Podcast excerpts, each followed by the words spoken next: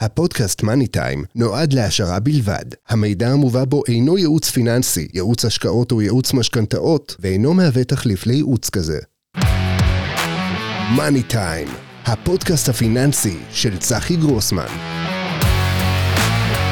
שלום לכולם, מה שלומכם? נעים מאוד. צחי גרוסמן, יועץ משכנתאות ומומחה לבנקים. היום זה הפרק הראשון שבו אני משתף את עולם הבנקאות ועולם הגורמים המממנים איתכם ביחד. אני מנגיש לכם לרמה הכי גבוהה שאפשר, ומבחינתי לפרק הראשון הבאתי את הדמות הכי חזקה בעולם המשכנתאות שאני מכיר, ששולט בבנק שעם נתח השוק הגבוה ביותר. מי שעומד מולי הוא דרור פלדמן, מנהל זרוע המשכנתאות בבנק מזרחי טפחות. שלום דרור. שלום וברכה. דרור, ראשית אני רוצה להגיד לך תודה רבה על הרצון לשתף איתנו פעולה ולהתקרב אל הציבור באופן ישיר, ולא כל אחד מגיע לדבר עם דרור, אז קודם כל אני ממש מודה לך שהצטרפת. ממש כיף לי. איזה כיף. אז תענוג. אז דרור, הדבר הראשון שאני רוצה לתת למאזינים זה קודם כל שיכירו אותך.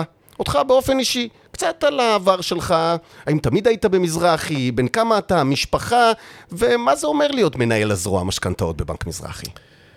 טוב, אז אני אגיד את זה בקצרה, כדי שלא כל הפודקאסט יהיה עליי, כי אני יכול לדבר עליי, אתה יודע, חופשי חופשי. בכיף, נכון. אבל אני אגיד ככה, אני אה, נמצא בבנק מזרחי טפחות כבר קרוב ל-30 שנה. וואו. למעשה, עד כמה שישמע מוזר, זאת העבודה הראשונה והאחרונה שלי. מיום שאני סיימתי, למעשה התחלתי לעבוד עוד במהלך הלימודים שלי. למדתי באוניברסיטה העברית בירושלים. יפה. שם עשיתי אה, תואר ראשון בכלכלה ומינהל עסקים, mm-hmm. ולאחר מכן אה, תואר שני במינהל עסקים. יפה. ותוך תוך כדי הלימודים התחלתי לעבוד בתחום המשכנתאות בבנק מזרחי אה, טפחות. זה היה אז טפחות. אז, אז זה היה טפחות, אה, אכן, ומשם דבר הוליד דבר. זאת אומרת, מה, התחלת בתור פקיד משכנתאות רגיל בסניף, הצלחת להתקדם עד לתפקיד הבכיר בעולם המשכנתאות? למעשה גייסו אותי אז לבצע תפקיד שקצת אה, לא קיים היום בפורמט שהוא היה קיים בעבר, שזה נקצה, נקרא קצין אשראי. בזמנו הייתה הבחנה בין הבנקאים שבעיקר קלטו את הבקשות, mm-hmm. ואנשים אחרים היו עושים מה שנקרא הערכת הלוואה, בודקים את המסמכים, מה שהיום נקרא חיתום אולי? סוג של חיתום. היו עושים את זה בצד, בסניף או במקום מרכזי. עם השנים, בעצם היום, אתה יודע כבר בתוך עיסוקך, הבנקאים שלנו מספיק מנוסים ולמדו איך לבצע את ה, לא רק את התשאול של הלקוח והגשת הבקשה והשיח עם יועצים, אלא גם בדיקה של המסמכים. אה, כולל אה, בדיקת אורות אדומים, אם יש אה, ליקויים וכן הלאה וכן הלאה, והעברת התיק לאישור. אז גם לא היה מחשוב כמו שצריך. נכון, אז לא היה, היום יש כלי עזר מאוד רבים לפקיד שיושב בסניף. נכון, נכון. הייתי מעדיף לקרוא לו בנקאי אפילו, כי אני חושב אוקיי. שפקיד יש בזה משהו דאונגריידי כזה. אני חושב שבנקאי, אני חושב שהיום המקצועיות שנדרשת מבנקאי, בכלל, לא רק במשכנתאות, בכלל היא גדולה משמעותית ממה שהיה בעבר, לא רק בהיבט המקצועי, אתה יודע, אתה מכיר את זה, צריך, יש רגולציה ענפה.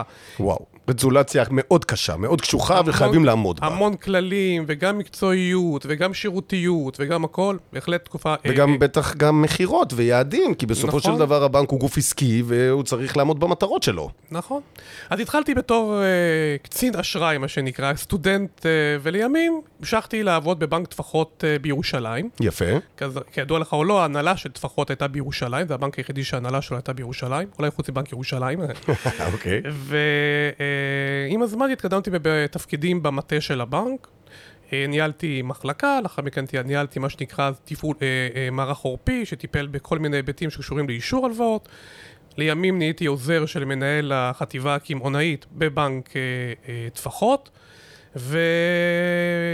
והתפקיד האחרון שלי בטפחות לפני המיזוג עם מזרחי היה מנהל מטה המשכנתאות, שזה די דומה למה שאני עושה היום. אה, ומאז המיזוג, אני פה, ובשנתיים האחרונות אני אחראי על הפעילות המשכנתאות של הבנק. זאת אומרת, מנהל הזרוע, זה אומר הדמות הבכירה ביותר בענף המשכנתאות בבנק מזרחי טפחות, שקובע מדיניות ארוכת טווח, או שיש לך נגיעה בתיקים ספציפיים? גם וגם. קודם כל, אני, אני כפוף לסגן המנכ"ל, אה, היום ישראל אנגל, mm-hmm. והאחריות היא על כל הדברים שאמרת, גם על ההיבטים שקשורים לגיבוש מדיניות, בין אם זה מדיניות אשראי, ובין אם זה כללי עבודה, תהליכי עבודה, וגם אני נוגע בבקשות ספציפיות שמחייבות אותי אה, לתת את הדעת עליהן, בין אם זה בבקשות חריגות, מורכבות אולי, לפעמים גם בתנאים חריגים שצריך לבחון אותם. גם בזה אני עושה. אוקיי, אז קודם כל זה מרשים מאוד שבן אדם שיצא מהתחתית הצליח להגיע למעלה, זה מדהים מבחינתי. בדרך כלל בענף הבנקאות מנחיתים מנכ"לים מלמעלה, מאנשים מבחוץ, ודווקא אתה כאן צמחת מבפנים, כך שזה אומר שאתה מכיר את המטריאל ומכיר את העבודה מהשטח, וזה מקסים. ולכן זה מקשר אותי ישר, ובוא נצלול אל הפרקטיקה. בבקשה. אחד הדברים הראשונים שקורים בעולם שלנו זה עולם החדשנות והאינטרנט. בעצם, בימים אלה, יש לי לקוחות שאומרים לי, צחי, מי בכלל צריך לבוא לבנק? מה אני צריך לבוא לבנק? אני מקיש באינטרנט, בבקשות, ועושים לי אותם. איך אתה רואה את זה? האם, האם זה לדעתך יתרון, חיסרון, ואיך בנק מזרחי מתכוונן לכך לשנים הקרובות? תראה, אני חושב שאין אה, אה, מצב שבו אנושיות צריכה להתחרות בדיגיטציה ובקדמה. זה לא בא אחד על חשבון השני. החוכמה היא לשלב ביניהם. וכוונתי היא כזאת, אני חושב שהטכנולוגיה התקדמה עם השנים. הזכרת את זה קודם גם בתהליך אה, הארכת הלוואה ואישורה, כל היום דיגיטלי ועובר. נכון. גם הגשת הבקשה על ידי לקוחות כבר היום, כבר הרבה שנים, נעשית אה, עם הזמן ככל שהטכנולוגיה מתקדמת בדרכים, בדרכים אחרות. בין אם זה באמצעות הדיגיטל, אה, אה, המחשב האישי, לאחר מכן באמצעות אפליקציות, וכן הלאה וכן הלאה. הטלפוניה כמובן הייתה קיימת כבר אה, שנים רבות. החוכמה, ופה אני חושב שאנחנו משתדלים לייצר בידול ולהתנהג אחרת, זה לא לתת ללקוח אה, להתנהל בדיג, בדיגיטל באופן אה, עצמאי, במובן הזה שאם הוא צריך סיוע, אין לו אותו. הוא צריך להבין בעצמו ולתפעל את עצמו. אלא להפך. אנחנו רוצים להשתמש בדיגיטל וביכולות שיש לנו בדיגיטל, כולל האפליקציה, אנחנו השקנו לאחרונה אפליקציה חדשה, טפחות טאץ', ומה שמייחד בה זה בדיוק את הדבר הזה. הלקוח יכול להגיש בקשה, אבל כל פעם שהוא צריך עזרה, לרבות התכתבות, עם בנקאי אישי, ובנקאי אישי, לא בנקאי מזדמן, פעם אחת זה צחי, פעם שנייה זה דרור, אלא מישהו שמתחיל ללוות אותו לאורך התהליך, אוקיי. הוא זמין לו. ואז השילוב הזה בין דיגיטל מצד אחד לבין אנושיות ויכולת מקצועית לתת מענה ללקוח בזמן אמת, מתקיים, וזה קריטי. אני רוצה להזכיר לך, צחי, שמשכנתה, ופה זה חשוב מאוד uh, לשים את הדגש. אתה מעיסוקך ודאי יודע שאתה פוגש הרבה לקוחות. משכנתה זה אחד האירועים המפחידים ביותר שיש ללקוח ממוצע בחייו, וזה לא משנה מה ההכשרה שלו, יכול להיות uh, כלכלן, זה יכול להיות uh, uh, uh, פקיד ב, ב, בתחנת דלק, ויכול להיות uh, כל דבר, זה לא משנה. נכון. כולם מגיעים עם חששות, עם בלבול, עם, עם, עם, uh, עם פחד אפילו. גם עם סטיגמות של ההורים שלהם, של המשפחה, של נכון. החברים, כל אחד בא עם איזשהו סל רגשות לאירוע הזה. נכון, ולכן אנחנו תמיד האמנו שהדיגיטציה לא תחליף את המבט בעיניים, כמו שאני מסתכל עליך כעת, היכולת באמת להיות, אתה יודע מה, מיני פסיכולוג של, ה, של הלקוח, על מנת לתת לו את, ה, את התחושה שהוא בידיים טובות, שמבינים אותו, אחרי ששומעים אותו, לבנות לו את המשכנתה המתאימה ביותר, ואם יש לו שאלות להרגיע אותו, וכל זה לא מתנגש עם דיגיטציה, כיוון שאפשר לה, ל, לשלב גם דיגיטציה ולייעל תהליכים. זה, להקשיב ללקוח זה לא אומר לטרטר אותו. הוא יכול להביא מסמכים מרחוק, הוא יכול להעלות מסמכים באפליקציה. אתה חושב שזה יתרון על פני בנקים אחרים? אתה חושב ששם אין להם את השילוב בין דיגיטלי להגיש לבין הפקיד שיושב בסניף? או הבנקאי, סליחה, כמו שהחלטנו להגיד עליו? כן, תראה, אני חושב שבנקים אחרים, אז כל אחד פנה לכיוון אחר, והיום הם עושים חושבים בנושא.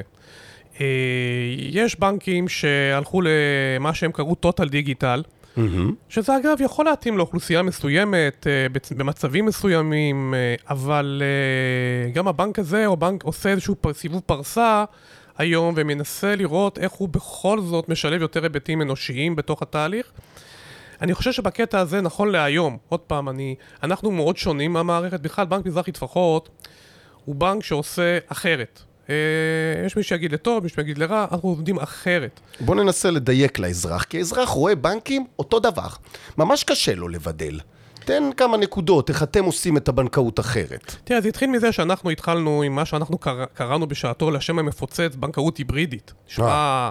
משולבת נשמע- בין שני אפשרויות, כן, אוקיי. נשמע כזה, מה זה? זה ו- ולאט לאט אנשים הבינו ש- שזה הולך לכיוון הזה.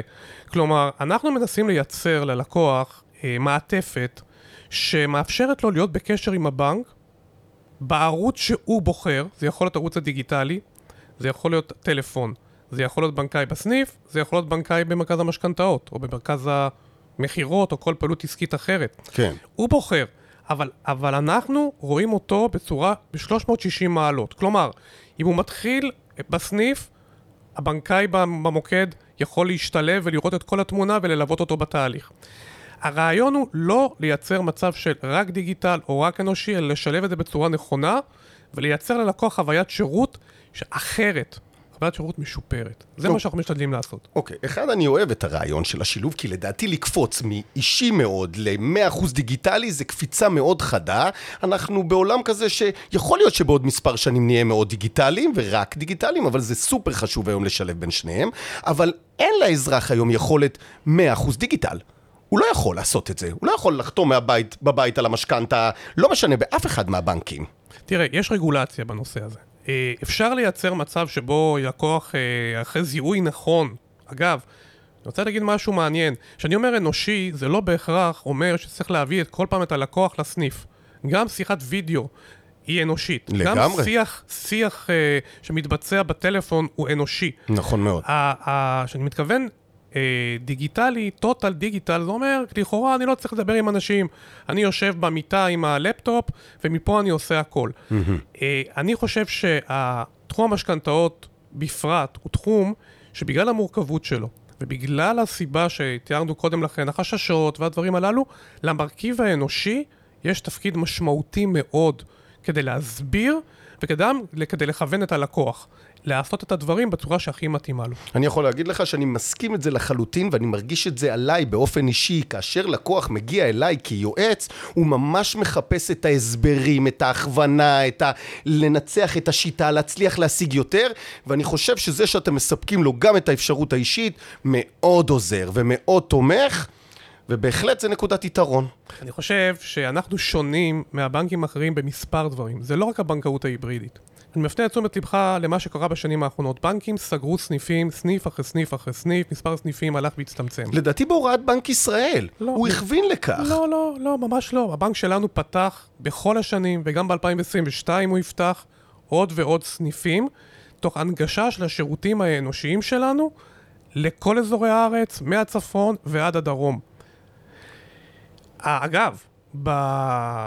מי כמוך יודע איזה שנה, שנה וחצי עברנו בתחום המשכנתאות בהיקפי פעילות משוגעים. משוגעים. לגמרי. אחד היתרונות שיש, שיש לנו כבנק, שהוא בנק הגדול ביותר, הוא בין היתר גם הפריסה שלו, והיכולת להיות במערך סינוף מאוד נרחב, שהוא תומך גם בפעילות התפעולית שנדרשה בשיא כזה של ביצועים. זהו, אני חושב שבזכות השילוב הזה הצלחתם באמת להכיל את הגדילה הזאת. חד משמעית. כי יש סניפים שלא הצליחו, יש בנקים שלא מצליחים להכיל את הגדילה. לא משנה אם הם מוסיפים עוד עובד או שניים לסניף, פשוט נתקעו. נכון. ולא מצליחים להכיל את הבקשות. איך אתה רואה את הביקושים לשנים הקרובות?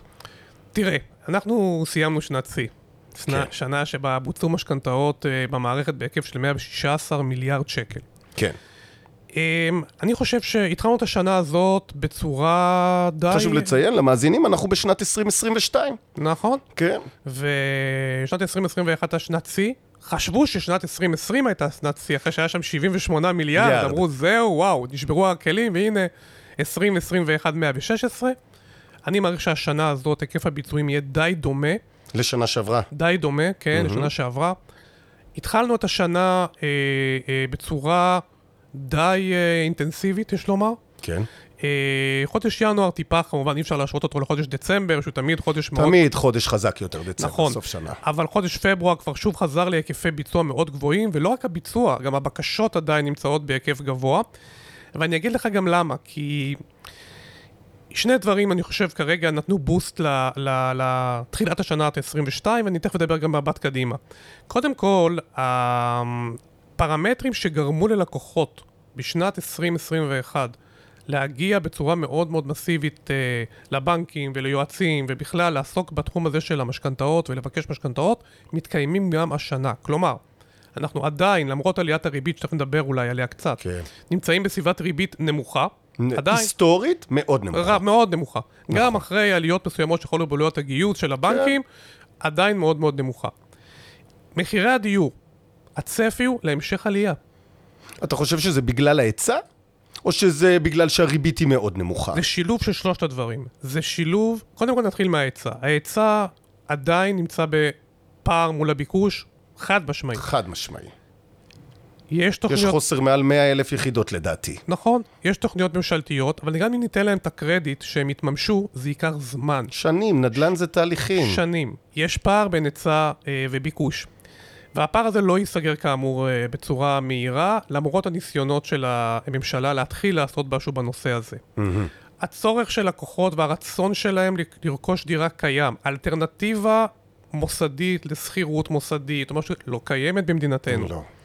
אז, ומה שאמרת, הריבית נמצאת בסביבת ריב מאוד נמוכה. כשאתה לוקח את שלושת הדברים הללו, ציפייה של הציבור לעליית מחירים, היצע נמוך וריבית נמוך נמוכה, וריבית נמוכה, מתכונת מושלמת לעלייה. מאושרת להמשך ביקושים נרחבים בשוק המשכנתאות, שוק הדיור למעשה, שוק המשכנתאות נגזרת. נכון. בשוק הדיור ובשוק המשכנתאות, אני לא רואה את זה משתנה באופן דרמטי בשנת 2022. ולכן אני מעריך ששוק המשכנתאות יהיה די uh, דומה.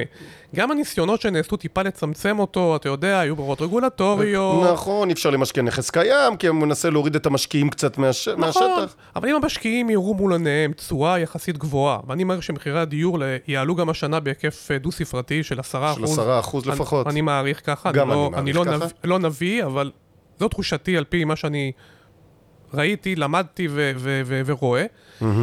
אה, אז גם אם אה, גוף אה, אה, או בן אדם שרוצה להשקיע רואה מול עיניו אה, מגבלות, הוא יכול הרי למצוא דרך לאכוף, לאכוף אותם, בין אם זה באמצעות אשראי חוץ-בנקאי או דרך אחרת, שזה עולם שמתפתח. עולם שמתפתח.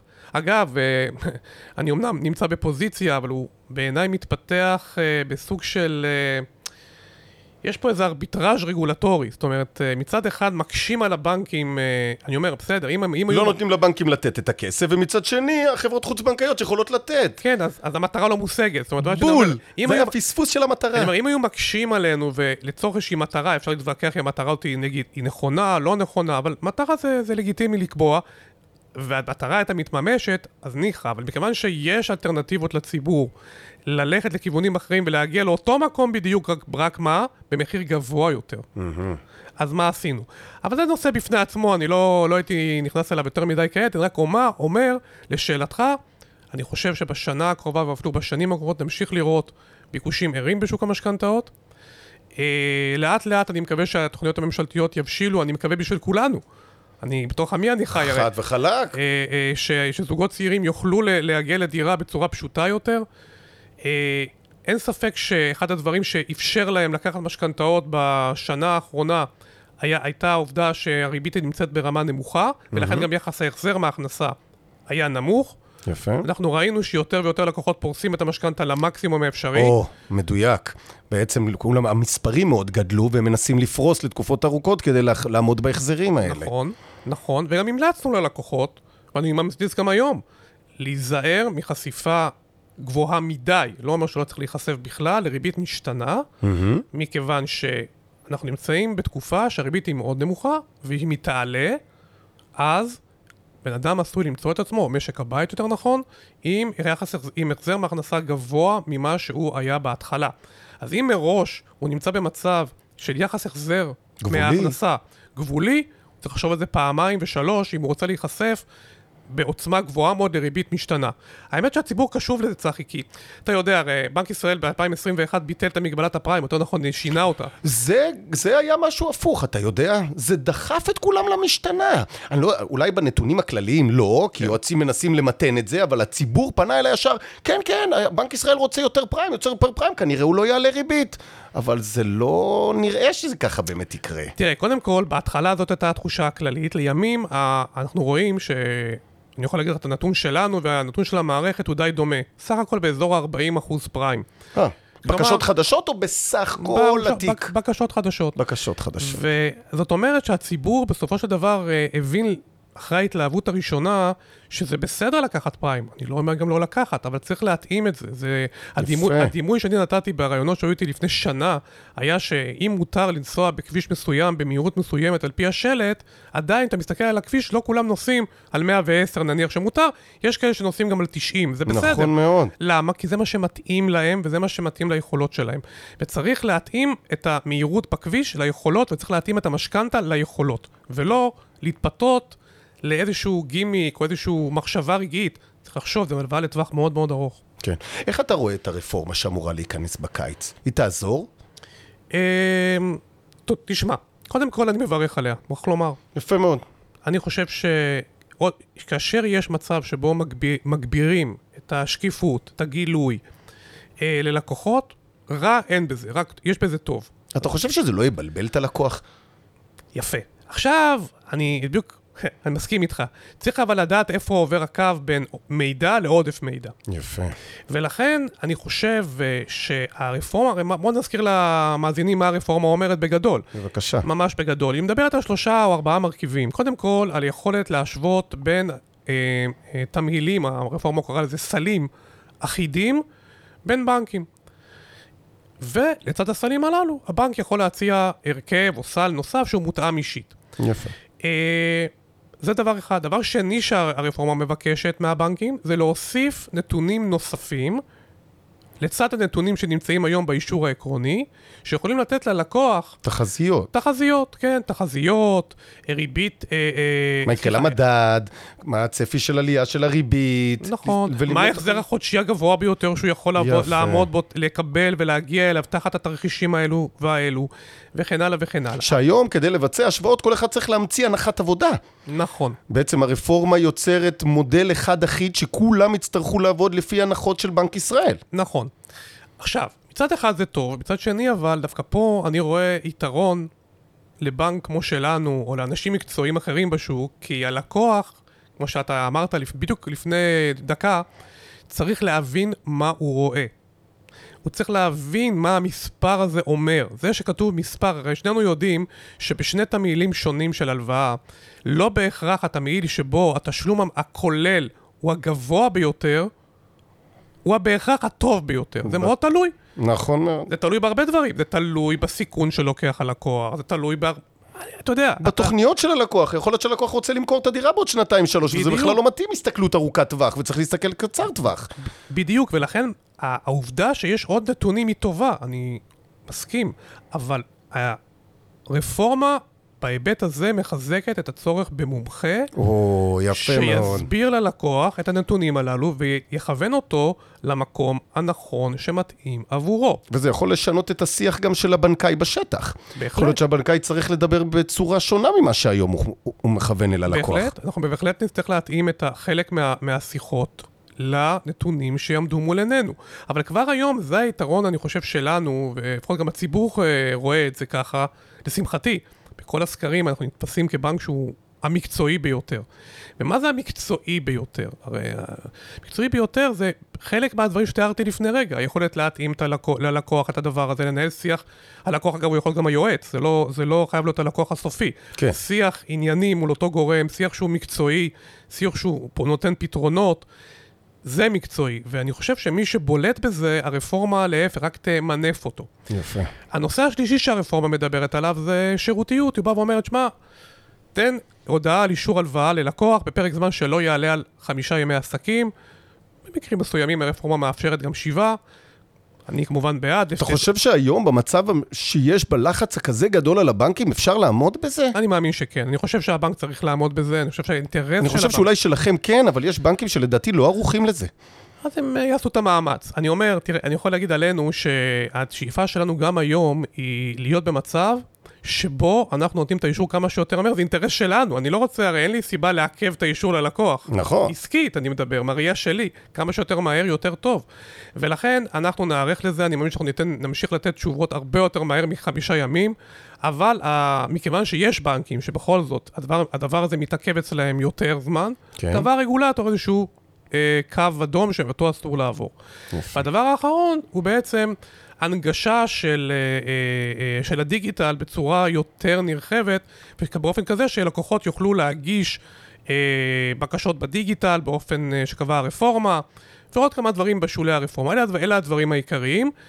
אני חושב שהרפורמה הזאת היא דבר נכון מצד בנק ישראל, ואני חושב שבתחת הכללים שקבע בנק ישראל והרפורמה, כמו שהסברתי אותה לפני רגע, לבנק כמו שלנו, שיש בו התמחות ויש בו מקצועיות בתחום המשכנתאות, היא היתרון על פני האחרים. פנטסטי. עכשיו, לבנק מזרחי יש המון מוצרים, ולרוב הבנקים יש כמעט את אותם מוצרים, אבל אני רוצה לתת ערך מוסף למאזינים, ושילמדו היום כמה מוצרים ייחודיים שיש לכם. אתה מוזמן להחליט איזה מוצר שאתה חושב שהוא יותר כדאי ויותר נכון, ובואו ננהל טיפה שיח ונגלה לאזרח מה הוא לא יודע. סבבה, בלשון העם. אני אגיד ככה, אה, קודם כל, בנק מזרחי טפחות הוא בנק שזה לא סוד, פעילות המשכנתאות היא מאוד מאוד מרכזית אצלו. נכון. אני מכבד מאוד את המתחרים, באמת, אני אומר את זה אה, לא כלאחר יד, אבל אין בנק נוסף בישראל שהמשכנתאות היא פעילות כל כך חשובה לו וכל כך דומיננטית. דומיננטית כמו אצלנו. כן. עכשיו, ככזה, אני חושב שאנחנו צריכים להיות בנק שהוא מוביל שוק, אה, לא רק בשירות, אלא גם ב, אה, ובמקצועיות, אלא גם במוצרים. אני אתן לך דוגמה לשלושה מוצרים שהם אה, ייחודיים לנו, שבאים לתת מענה לצורך. וזה. הפרויקט, וזה מה שחשוב, הרי מוצר נכון. לא נועד לשם אה, שמיים, הוא נועד לשם מתן מענה לצורך. שלושה מוצרים. מוצר אחד אה, הוא המוצר אה, שאנחנו פתחנו בו לפני מספר שנים, לאחר שזיהינו צורך אצל הגיל השלישי בהלוואות מסוג אחר. הגיל השלישי הוא ציבור של אנשים מבוגרים, מגיל 60 ומעלה נניח לצורך העניין, שהפלח הזה באוכלוסייה נמצא במגמת עלייה. תוחלת החיים עולה, נכון. הצרכים שלהם עולים, הקצבאות לא עולות באותו היקף. וההפך, גם כשאתה מגיע לפנסיה, פתאום ההכנסה שלך בדיוק, מתכווצת. בדיוק. ואז שאלנו אותם, עשינו איתם קבוצות מיקוד, שאלנו אותם ואת הילדים שלהם, תגידו, מה בעצם אתם צריכים? מה הבעיות שלכם ב- מול הפעילות הקיימת היום? אמרו לו, תשמעו, אנחנו באים היום לבנק בגיל מתבגר, מה אנחנו יכולים לקבל? הרי מי ייתן ללקוח בן 75-80 הלוואה ל-20-30 שנה? אין? סיכוי. כן? אמרו ילדים, תשמעו, אנחנו רוצים לעזור לה, להורים, אבל אנחנו לא יכולים. לפעמים אנחנו יכולים, אבל אתה יודע, זה מורכב, כי אחד ייתן יותר, אחד ייתן פחות. נכון. פיתחנו מוצר, קראנו לו בשפה שלנו משכנתה פנסיונית. שהוא כביכול האלטרנטיבה של החוץ-בנקאיים למשכנתה הפוכה. גרסה של, נכון, גרסה גרסה, של. של. למה? כי בעצם באנו ואמרנו, למוצר הזה שהוא מות- מותאם לגיל השלישי, יש שני, שני מסלולים עיקריים. מסלול אחד זה מסלול תשלום חד פעמי, שהוא אומר, אוקיי, אני אה, מוכן לתת לזוג אה, או הבודד, לא משנה, הקשיש, הלוואה בשעבוד אדירת המגורים שלו. בדרך כלל זה, זה, זה עסקה שנעשית בשיתוף בני המשפחה, כך שהם ידעו מה קורה פה, הם, חלקם ערבים גם להלוואה הזאתי, אוקיי. והתשלום החד פעמי- הפעמי הזה ניתן, ובמשך תקופה של עד 15 שנה, הלקוח לא צריך לשלם כלום. כלום. יש כלום. לו שקט לאזרח, הוא יודע שהוא לא צריך לשלם, הוא קיבל סכום מסוים של כסף, נכון. והוא לא צריך לשלם. נכון. הוא יכול לבחור גם לשלם את הריבית אם הוא רוצה, יש חלק שעושים את זה. אני תכף אסביר מה קורה אחרי 15 שנה. הנתיב השני הוא נתיב קצבתי, שהוא דומה יותר למה שהיה מקובל בחוץ-בנקאי, כמו שהזכרת, בעיקר בחברות ביטוח, כן. של מה שקרוי משכנתה הפוכה. בעצם אתה מקבל מדי חודש תוספת הכנסה יפה. של מספר אלפי שקלים, על מנת לשפר את איכות החיים שלך, על מנת לתת מענה לאותם צרכים שגילינו בקבוצות המיקוד, חלקם קשורים להיבטים שקשורים לגיל השלישי. בין- ירידת הכנסה, הלוואות שכבר לא מסוגלים. לשלם אותם. בדיוק. עזרה לילדים. תרופות לא עלינו, אה, ועוד דברים. אתה יכול לקבל את זה, וגם את זה אתה יכול לקבל 15 שנה, בהתאם לסכום אה, שאתה, בהתאם לשווי הדירה שלך. שיעור המ- המימון שאנחנו נותנים, בהתחשב בתשלומים הללו, בין אם זה חד פעמי או הקצבתי, ואפשר גם לשלב ביניהם, אוקיי. מגיע עד 45% משווי הדירה. יפה. כי זאת הלוואה לכל מטרה גם, כ- כ- בסופו של יום. בוודאי. גם וזה גם מתומחר בריביות אחרות. בת- כן נכון, זה מתומחר בריביות שהן בין הלוואות אה, כל מטרה רגילות, ובין הלוואות אה, לדיור רגילות, שבהן העלות לבנק היא נמוכה יותר מול העלות הגבוהה יותר, איפשהו באמצע. יפה. עכשיו, אחרי 15 שנה, קורה אחד מהמצבים הבאים. אם זה כדרכו של עולם, הזוג המבוגר הולך לעולמו, היורשים מקבלים את הדירה ואת, החוב, ואת היתרת המשכנתה, ובעצם נכון. הם יש להם אפשרות או לסלק את המשכנתה, למכור את הדירה ולסלק את המשכנתה, וכמובן יתרת הסכום נשארת בידיהם, כי כפי שאמרתי, שיעור המימון היה 45% ועוד שווי הדירה עולה אחרי 15 שנה. הגיוני. אפשרות אחרת היא להמשיך אה, לשלם את המשכנתה, למחזר אותה, ולהמשיך לשלם אותה. זו גם אפשרות שעומדת בפני היורשים. כן. היה וה, וה, והזוג מאריך ימים, זה גם uh, קורה ב, בהתאם ל... ל כן, ושלא מספיק לו להחלטת 15 האל. שנה. כן, אז אפשר גם להאריך את זה תקופה נוספת. או, אה, יופי. בצורה מסוימת, או למחזר את זה. Uh, צריך להבין שהרבה פעמים גם הלקוחות לא משתמשים במוצר הזה כדי לממן מה שנקרא פיקדון למעבר לדיור מוגן. או, כדי לשלם למ- לדיור מוגן הזה אין להם כסף נזיל, נכון. הם משקיעים את הנכס שלהם ויכולים לתת. נכון. אבל אם הם רוצים לקנות דירה להשקעה, רגע, לפני דירה להשקעה אוקיי. עדיין, אני אשיב לך על זה. מה שיפה בפתרון הזה, כי היום, מה הם היו עושים לפני הפתרון של משכנתה מוכרים את פנסיונית? הבית. בדיוק. אבל שאלנו אותם, והם אמרו לנו שזה דבר מאוד מפחיד. כי כאשר הם נכנסים לדיור מוגן, הם לא יודעים לאן הם הולכים. יש תמיד את החשש, מה יקרה אם אני... לא מתאים לי. נכון, אז מה? אז אני אחזור... לא, אבל מכרת את הבית. Mm. פה, מה שקורה, הם לא צריכים למכור את הבית. הם מקבלים 45 אחוז, נניח אפילו בתשלום חד פעמי, בגין בשעבוד הדירה, משלמים את הפיקדון או את רובו, יש מקומות שהפיקדון גבוה יותר, כן. ויודעים שיש להם את הדירה בצד שני שנשמרת להם, יפה. זה כבר מרגיע אותם. ב' הם יכולים להשכיר אותה. להשכיר אותה. וההשכרה הזאת מאפשרת להם הכנסה נוספת. כן. אז הפתרון הזה מאוד מתאים גם למצב הזה.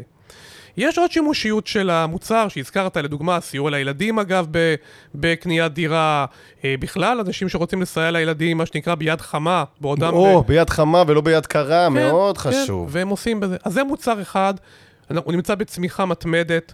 השוק יופי. הזה מח- מ- מחודש לחודש הולך וגדל, ואני בהחלט... אה, כל סניף יודע לטפל בבקשה כזאת, או שיש סניפים מתמחים? התחלנו במתמחים, כי רצינו לעשות את זה בהתחלה בצורה מאוד מבוקרת, בשנה האחרונה הרחבנו את זה כמעט לכל הסניפים שלנו, יפה. וכמעט לכל הבנקאים. פנטסטי. זה מוצר אחד. המוצר השני שייחודי לנו, ואני חושב שהוא פשוט מוצר, אתה אתה יודע מה, הציבור אומר את זה, כי אנחנו מבצעים אה, כמות מאוד גדולה של הלוואות בו, זה מה שאנחנו קוראים כרטיס טפחות, בעבר קראנו לזה כרטיס אשראי טפחות, שזה בעצם סוג של הלוואה לכל מטרה, שהשינוי המהותי ביותר בהלוואה לכל מטרה שנותנים גם בבנקים אחרים, כן. היא ביכולת של הלקוח לשלוט במשיכת הכספים באמצעות כרטיס. בעוד שהלוואה לכל מטרה רגילה, גם אצלנו יש מסלול כזה וגם בבנקים כן. אחרים, אתה בא, אתה אומר, אני צריך 100 אלף שקל, אומרים לך, אוקיי, בסדר. מכניסים לך לחשבון את כל כן, הכסף. נגמר, זה בסדר, זו אפשרות אחת, והיא מקובלת. אבל יש לנו אפשרות אחרת. מצב שבו אתה מקבל מסגרת של 100 אלף שקל, לצורך העניין, למעשה, שאתה יכול לשמור אותה בכרטיס. אתה יכול לשבור אותה בכרטיס, על בסיס לא צרכת, לא שילמת. כלומר, אתה לא משלם עד עכשיו כלום. אתה לא משלם על, על, על הלוואה שאתה לא צריך. אתה מתחיל להשתמש בכרטיס. ברגע שהשתמשת בכרטיס, וזה יכול להיות להוצאות צפויות, ויכול להיות הוצאות בלתי צפויות. אבל אני לא אשתמש בכרטיס כזה ללכת לסופר איתו. יש כאלה שמשתמשים לסופר, למרות שלא, זה לא מה שמקובל. לא המטרה. זו לא המטרה, אבל אין בעיה גם. מכיוון שאנחנו בעצם, השיטה שזה עובד, זה שאנחנו, אה, השימושים בכרטיס מצטברים לידי סכום אה, אה, שהולך וגדל במהלך השימושים, כן. וכאשר מגיעים לסכום של כעשרת אלפים ש"ח, אז הוא עובר למשכנתה ונפרס בעצם כהלוואה אה. לטווח ארוך של אה, עד 20 שנה. יפה. ואז בעצם אתה אה, אה, לקחת משכנתה, שמראש היית יכול לקחת אותה בתשלום אחד, אבל אז היית כבר צריך להתחייב על כל הסכום ל-20 שנה, ופה השליטה היא בידיים שלך. לא אבל אם לדוגמה אני לא לקחתי שילמת. עכשיו משכנתה ולא לקחתי את הכרטיס. כן. ועברו שלוש שנים, ואני מה זה הייתי שמח לקבל כרטיס כזה? יש אפשרות להגיש בקשה? בהחלט, אנחנו גם פונים ללקוחות ומציעים להם את זה. אה, כיום, אה, היכולת של לקבל את הכרטיס מוגבלת בשיעור המימון של ההלוואה הקיימת על הנכס, עד 50 אחוז, כי זאת המגבלה על הלוואות לכל מטרה. אה, כי גם זה כפוף לרגולציה. גם זה כפוף לרגולציה, עד לאחרונה זה היה 70 אחוז, אני מאוד מקווה גם שזה יחזור בעתיד ל-70 אני אחוז. חושב שאני לא מבין למה הוא הוריד את זה ל-50 אחוז, אני חייב להגיד, זה ממש עזר ללקוחות בתקופת הקורונה לעשות פריסה של חובות, ה-70 אחוז. תראה, אני מאוד מכבד את הפיקוח על הבנקים, אני גם uh, מפוקח על ידו, אני גם לא כל, כל כך מבין את זה, לא כל כך מבין. אני חושב שבסופו של יום, uh, אם לקוח צריך כסף למטרה, נניח לחיתנה, חתונה של הבן שלו, בסדר? או הבת שלו, נפרגן לשני המינים. והוא הוא נמצא בשיעור מימון נמוך. שנינו יודעים ש-50% משווי הנכס הוא שיעור מימון- מימון נמוך. נכון. הוא רוצה כולה 50 אלף שקל, 40 אלף שקל. עכשיו, מה אפשרנו לו בעבר? לקחת הלוואה לכל מטרה, לפרוס אותה לתקופה שהוא רוצה, אפילו עד 30 שנה, ככל שהוא רוצה. היום, הדבר הזה אסור. אבל מה יעשה? הוא לא יחתן את הבת שלו? יחתן. הוא יחתן. הוא ימצא פתרון אחר הוא ימצא פתרון. אחר, הוא יממן את זה בדרכים אחרות, ברוב המקרים יקרות יותר. גם בתזרים גבוה יותר. כלומר, הוא יצטרך להקצות הרבה יותר כסף כל חודש. כדי לשלם את זה. בדרך כלל בריבית גבוהה יותר, ובדרך כלל לתקופה קצרה יותר. כי זה אלטרנטיבות למשכנתה, איפה הוא ילך? איפה הוא ילך? בדיוק. אז, אני אומר, מה זה משנה אם שיעור המימון היה 50 אחוז, עכשיו הוא היה עולה ל-50.05. אין לזה משמעות. אין לזה משמעות. אבל אני בטוח ש... תראו, אני שוב אומר, אני מכבד את ההחלטה של הרגולטור, אני לא, אני לא מבין אותה כל כך, אני חושב שעם הזמן, להערכתי, היא תשתנה, אה, ותחזור. אני מזכיר לך שרוב השנים המגבלה הייתה 70 אחוז. בדיוק. רק באיזשהו שלב זה ירד ל-50. אגב, עם קשר כלשהו לנושא של אה, שוק הדיור, רצו להגביל גם את, ה- את, ה- את היכולת של הלקוחות לממן באמצעות הלוואות לכל מטרה. אה, נדל"ן. נדל"ן. כן. אבל אפשר, למ- אבל אפשר למצוא לזה פתרונות אחרים בהוראות שלא יאפשרו להם כל מטרה לשמש למטרות הללו. ובאמת, כמו שציינת, בקורונה החזירו את ה-70 כי באמת ראו את הצורך של הציבור באשראי. והצורך... ובפריסה. בדיוק. בהקטנת ההוצאות התזרימיות החודשיות. נכון. ושוב אני חוזר, הכרטיס שלנו פה בהיבט הזה, כרטיס טפחות, הוא פתרון אידיאלי, ויש בו גם דובדבן.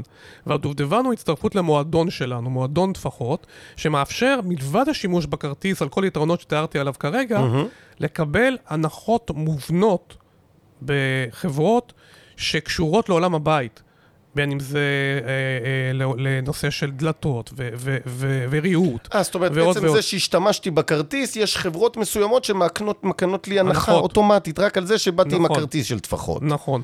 ו- והדבר הזה הוא איזשהו דובדבן, ואפשר גם לצבור באמצעותו אה, מה שנקרא payback. אתה צובר אה, על מקבלים כסף חזרה על כל קנייה. שעשיתי. כלומר, יש פה סדרה של דברים שמתחילים מהצורך הבסיסי שהוא העיקר, וגם כמה דובדבנים ככה, שיכולים גם לעשות את הדבר יותר נחמד. בהחלט מוצר ששווה לבדוק אותו. יפה והמוצר. האחרון שאני הייתי רוצה לדבר עליו, שהוא ייחודי לנו, הוא מוצר שאנחנו קוראים לו בקצב שלך. למעשה, אה, ואגב, מוצר שהיה מאוד פופולרי בתקופה של הקורונה, אפילו יותר מבעבר, חזר לפרונט. אוקיי. למה הוא חזר לפרונט? בגלל המאפיינים שלו. כי מה בעצם היה בתקופת הקורונה? אנשים היו יותר בחששות לגבי הסטביליות של ההכנסה שלהם, הצורך שלהם אולי עכשיו להיות בסביבה שבה הם משלמים פחות, כי חלקם, חלקם היו בחל"ת, ובהמשך רק להגביר. והמוצר שזה, שנקרא בקצב שלך, הוא מוצר שבו אנחנו מאפשרים ללקוח לבנות לעצמו לוח תשלומים גמיש. כלומר, שזה לא קיים היום באף בנק. באף בנק. אף בנק. להפתעתי, אני מוכרח לומר. אפשר להגיע ללוח תשלומים גמיש, אתה יועץ משכנתאות מנוסה, כן. בדרך של פעלולים. זאת אומרת, אתה יכול נכון, לייצר... לקחת על- מסלול לשנתיים. ב- נכון, שנתיים, ואז שלוש, ואז מסלול נכון. נוסף לחמש, ואז עם זה... אפשר להגיע לאותה תוצאה, אבל בצורה הרבה יותר מסובכת. פה יש לך אפשרות אה, לבוא ולהגיד מראש, אני לוקח הלוואה, כאשר בחצי שנה הראשונה אני לא רוצה לשלם כלום. למה? כי הייתי בחל"ת, או כי עכשיו אני גר בשכירות, ואני לא יכול לשלם גם שכירות עד הכניסה לדירה, דוגמה. לאחר חצי שנה אני מעריך שאני אוכל לשלם בערך כ-2,000 שקל. אוקיי. ואחרי שנה, שנתיים, אני רוצה לחזור לתשלום המלא של 5,000 שקל, למה אז אני מעריך כבר שאשתי, שנמצאת היום בדיוק בסיום התואר שלה, תתחיל אה, לעבוד. בקיצור, התאמה של הלוח התשלומים לצרכים של הלקוחות, באופן שבו אתה יכול להיות רגוע ולהתנהל מ-day one עם לוח תשלומים גמיש. זה מוצר שהוא מאוד מאוד אה, מיוחד וחריג, וכמו שאמרתי, הוא חזר לעדנה בתקופת הקורונה, שאנשים באמת רצו את, ה, את השלוות נפש, זאת אומרת, הרצון קצת אה, לשלוט יותר בדברים ולא לחיות באי ודאות. אני יכול לתת לך דוגמה שגם אני השתמשתי במוצר ללקוח שלי, אבל אפילו בדוגמה הפוכה. הוא אמר לי, אני בשנתיים הקרובות יכול לשלם הרבה.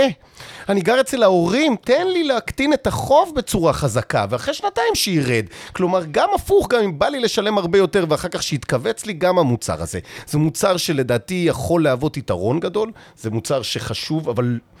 אם לקוח לא מגיע עם יועץ, קשה לדעת להתאים, והוא לא מכיר את המוצר הזה, והוא לא יודע לבקש. אז אחד, חשוב לי, מאזינים, שתלמדו את המוצר הזה ותדעו שיש לכם את הזכות, את היכולת הזאת. נכון שכרגע רק בנק אחד מספק את זה, שזה מזרחי טפחות, אבל זה מוצר עם יתרון מאוד גדול. נכון, אז. אלה, אז אלה שלושה דברים ככה על קצה המזלג שמייחדים אותנו, בהיבט של, ה, של המוצרים. של המוצרי משכנתה, שכביכול משכנתה זה מוצר גנרי, אבל הנה הוכחה, הם לא מספיק גנריים בין לא כולם. אז דרור, די סיימנו, אבל לי חשוב, כמו בכל פרק, לעשות לכם את הסיכום. אז חברים, מה היה לנו כאן? תוציאו עט ותרשמו. הדבר הראשון, גילינו עולם היברידי.